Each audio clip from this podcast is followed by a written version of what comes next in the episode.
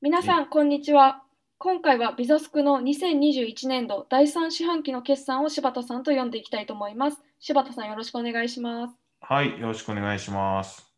まず、ビザスクっていうと、クライアントとアドバイザーと呼ばれる個人をマッチングすることで、アドバイザーの知見をクライアントへ手軽に提供するサービスを展開しています。で、早速今回の結果を見てみたいんですが、取扱高は前年同期比でプラス65%、営業利益はプラス95.9%と大きく成長していました。で、また2017年からの推移がこちらになるんですが、2021年はまだ予想値ではあるんですけど、綺麗な右肩上がりで成長しているのがわかります。今回の柴田さんの印象を教えてください。そうですね、あの決算としてはですね、まあ、文字通り絶好調っていう感じで、まあ、今回、情報修正も出てるんですけど、当初に予想していた通期の業績をですね、もうすでに超えそう、あるいは営業利益とかも超えまくってるんで、まあ、そこに関しては修正していくっていう形になっていて、まあ、あの本当に文字通り、まあ、すべての指標絶好調だなっていう感じだと思いますね。ありがとうございます。マッチングサービスの重要指標である取扱高の内訳を見てみたいんですけど、クライアント数は今年は特に伸びていて、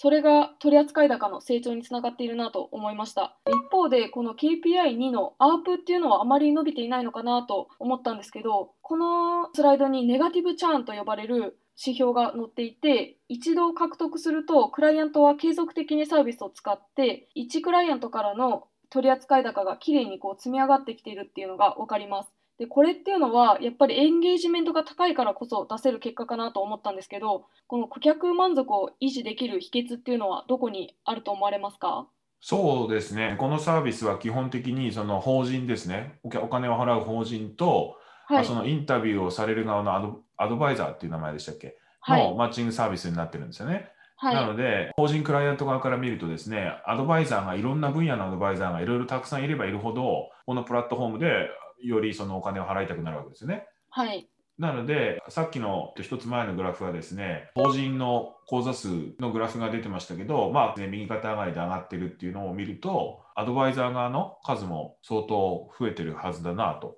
思います。うん、間違いなくそのマーケットプレイスとしての、えーと、重力が上がっていることの結果なので、はい、はい、法人の数が増えているだけではなくて、アドバイザーの数もすごく増えてるんじゃない？か、うん、クラウドワークスとかもやっぱりあのコロナが追い風で副業したいという方の数も増えていたのでやっぱりこのコロナが追い風になっている部分も大きいと思われますか？えーと、コロナが追い風になっている部分も当然あると思いますね。あのまあ、特に出社しなくてよくなるとですね、えーと、家にいて、まあ、空いてる時間で、まあ、こういう副業というかですね、ことができるということなので、はい、はい、まあ、そこに関しては、すごくコロナもプラスになってるとは思いますけど、ただこの会社に関しては多分コロナがなくてもかなり行ってたんじゃないかなというのが個人的な印象ですね。はい。なるほど。このコミュニティからも質問いただいていて、ランサーズやクラウドワークスなどの他社マッチングサービスと比較して競争優位性っていうのはどこにあると思われますか？あのおそらくランサーズとかクラウドワークスと、まあ、似たようなモデルに見えるかもしれないんですけど、実は全然違うと思ってまして、はい。えっとまあ、42ページを見ていただけると分かるんですけど、まず単価が全然違うと思うんですよね。まあ、クライアントあたり、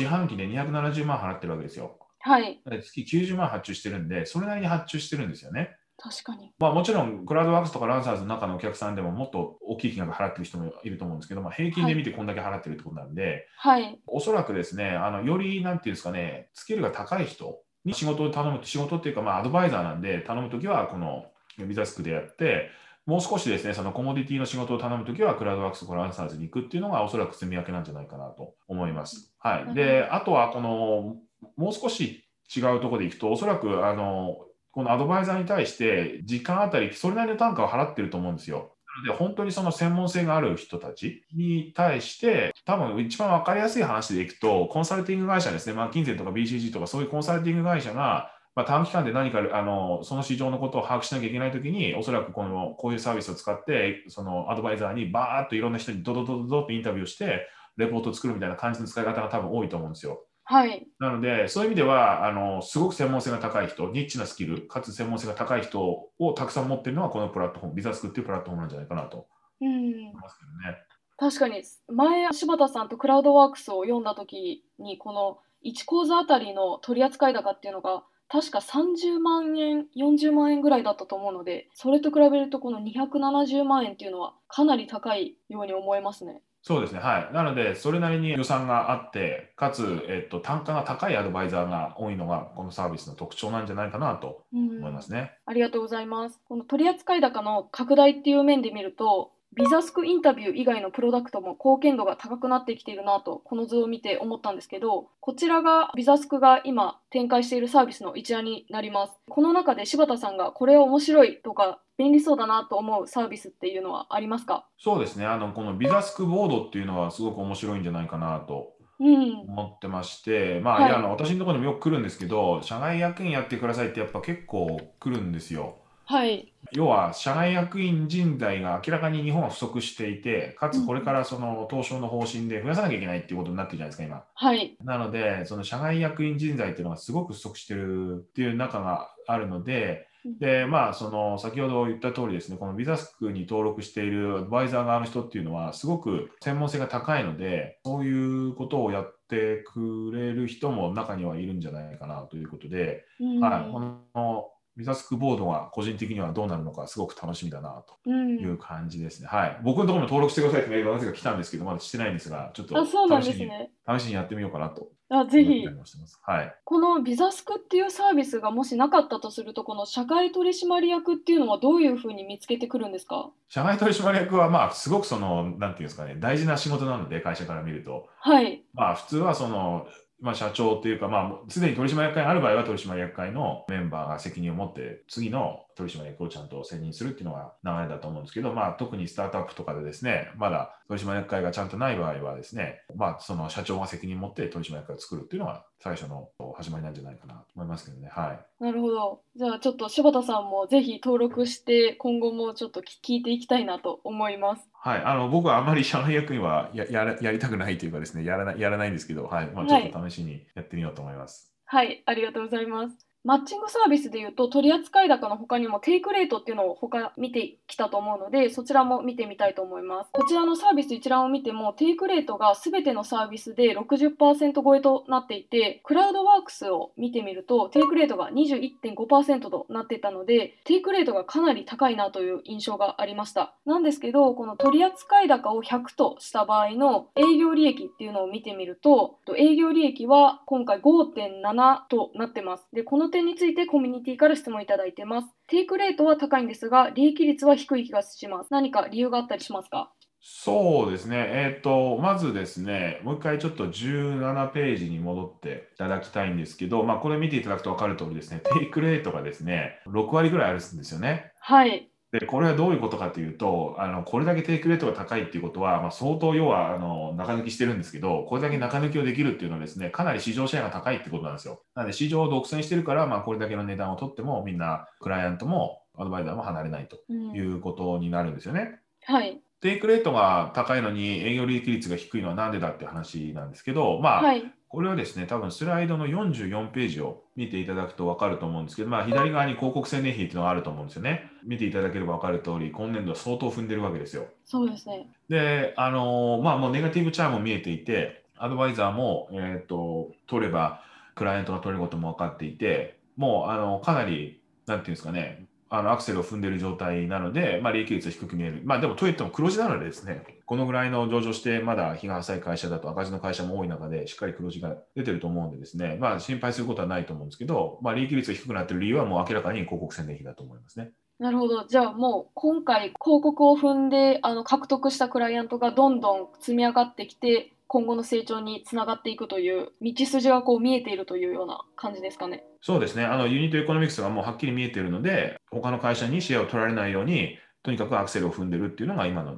実態だと思いますね。はい、ありがとうございます。でこの今まで決算を読んできて今後もこう成長が続きそうで期待の大きい会社だなと思ったんですが時価総額の点でコミュニティから質問いただいています。売上に対して時価総額が上がりすぎだと思うんですが、他の会社と比べて特別高い理由はどこにあるんでしょうかという質問で、えちなみに今日現在1月20日時点での時価総額は、えこちら420億4300万円となってました。で、情報修正後の営業収益から PSR を計算してみると、約27.7倍となってました。で、この時価総額が上がりすぎっていう質問に対してどう思われますか？まあ、PSR が20何倍っていうのはもちろんすごく高いんですけど、まあ、はい今他の会社見るともっと高いところもあるじゃないですか。はい。で、まあ、マーケットプレイス型で、市場シェアが高い、かつ利益率が高い、テイクレートが高いことが分かってるんで、ものすごく周りと比べてバカ高いってことではないと思うんですけど、まあ、実際、クラウドワークスとかランサーズとかと比べると、PSR の値は相当高く見えると思うんですよ。はい。で、まあ、やっぱそこに関していくと、やっぱりその狙ってる、まあ、ワーカー側の層が全然違うっていうのと、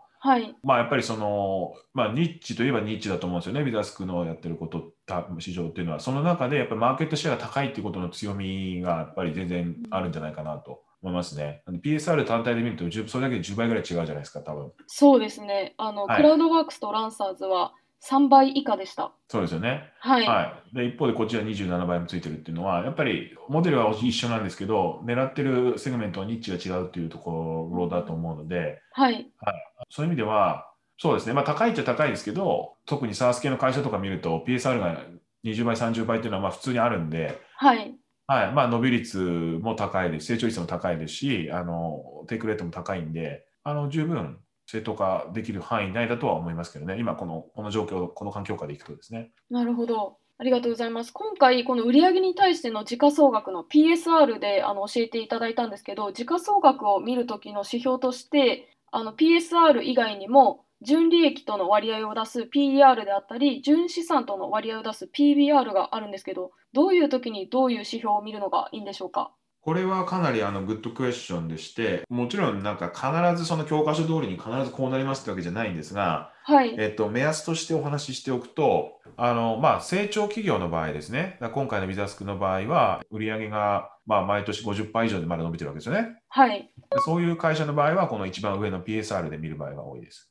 うーん、はい。で、えっと、だんだん企業が成熟してくると、まあ、成長率が落ちてくるわけですよね。はい。まあ、あの要は子供で言ったらですね、まだ小学校生とか中学生の頃って背がすごい伸びるじゃないですか。はい。毎年毎年伸びるじゃないですか。そういう時は PSR で見ますと。で、高校生とか大学生ぐらいになってくるともう背が伸びなくなるじゃないですか。はい。はい。で、そうなってくると今度 PER で見ますと。はい逆に今度いかに利益を出してるかってことが大事になるわけですよね。うん、効率性はいを。。そうですね。はい。はい。で、PBR っていうのはですね、まあ、これはどちらかというと、投資っていう意味では割とネガティブな面で見られることが多くて、はい要。は純資産が例えば100あるのにですね、時価総額が100を切ってる場合ってのがあるわけですよ。なるほど。はい。はい。で、本当はその持ってる資産を全部売り払ったら100になるんですけど、なぜか、えー、と時価総額が100を割ってるわけですよね。はい。はい。で、こういう時は、要は持ってる資産を全く活用できてないということなんで、はい。むしろですね、その、敵対的買収とかですね、経営陣を変えた方がいいみたいな文文脈になりやすいのが、この PBR が低小さい場合ですね。ああ、そうなんですね。